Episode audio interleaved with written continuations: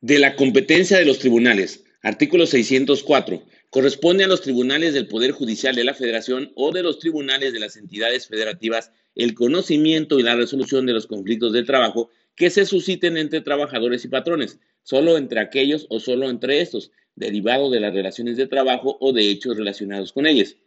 En su actuación, los jueces y secretarios instructores deberán observar los principios de legalidad, imparcialidad, transparencia, autonomía e independencia.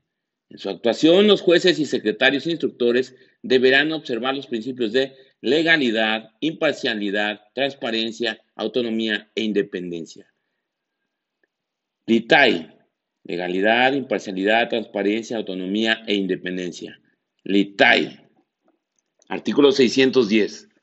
Durante la tramitación de los juicios y hasta el cierre de su instrucción, el juez a cargo del tribunal deberá estar presente en el desarrollo de las audiencias. Podrá auxiliarse de un secretario instructor para dictar los acuerdos relativos a la etapa escrita del procedimiento, hasta antes de la audiencia preliminar, quien deberá verificar y en su caso certificar que las notificaciones personales se practicaron debidamente. Artículo 605.